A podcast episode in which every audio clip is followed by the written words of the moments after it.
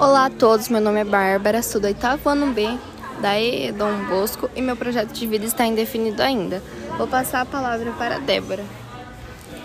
Olá, meu nome é Débora, sou da escola E Dom Bosco do oitavo ano B e hoje estou aqui para falar um pouco sobre preconceito racial e discriminação.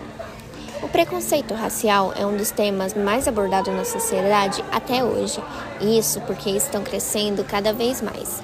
Não é de hoje que temos dados em jornais, publicações na internet de acontecimentos marcantes que envolvem o racismo. Casos de agressão verbal, física e até hoje aumentando cada vez mais mortes de pessoas negras. E isso se estende desde os tempos da escravidão, formando muitas vezes opinião baseada na opinião das pessoas. Exemplo: ele é da raça tal ou as pessoas da raça são.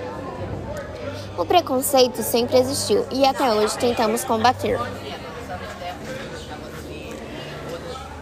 A fim de estimular a reflexão para o combate à discriminação racial e garantir que todas as pessoas tenham seus direitos devidamente cumpridos, no dia 3 de julho de 1951 foi instituída a primeira lei contra o racismo no Brasil.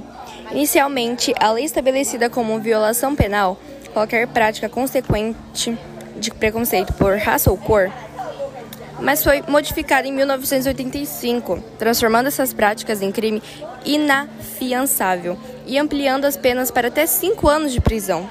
Portanto, no dia 3 de julho é comemorado o Dia Nacional de Combate à Discriminação Racial a principal causa de racismo nos dias atuais ainda se baseia na cultura de que algumas pessoas devem ser mais do que as outras, por exemplo, da época da escravidão.